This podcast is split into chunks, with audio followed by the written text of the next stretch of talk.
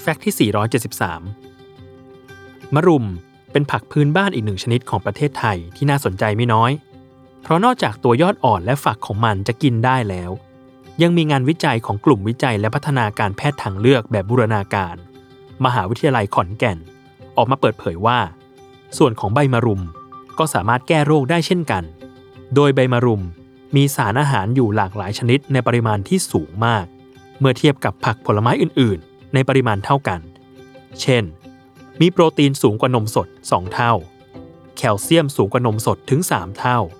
วิตามิน A สูงกว่าแครอท3 เท่า โพแทสเซียมสูงกว่ากล้วย 3 เท่า และวิตามิน C สูงกว่าส้มถึง 7 เท่า จากสรรพคุณนี้ทำให้ใบมะรุม มีข้อได้เปรียบที่สำคัญคือให้พลังงานต่ำจึงเหมาะสำหรับผู้ที่ต้องการควบคุมน้ำหนัก และผู้ป่วยโรคเบาหวานอย่างยิ่ง เพราะใบมะรุม มีฤทธิ์ช่วยลดความดันโลหิต ลดไขมันทั้งคอเลสเตอรอลและไตรกลีเซอไรด์กำจัดเชื้อโรคที่มากับอาหาร ลดการทำลายเซลล์ตับอ่อนในผู้ป่วยเบาหวาน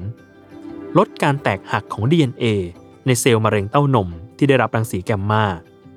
ยับยั้งการอักเสบและขับปัสสาวะ ที่สำคัญ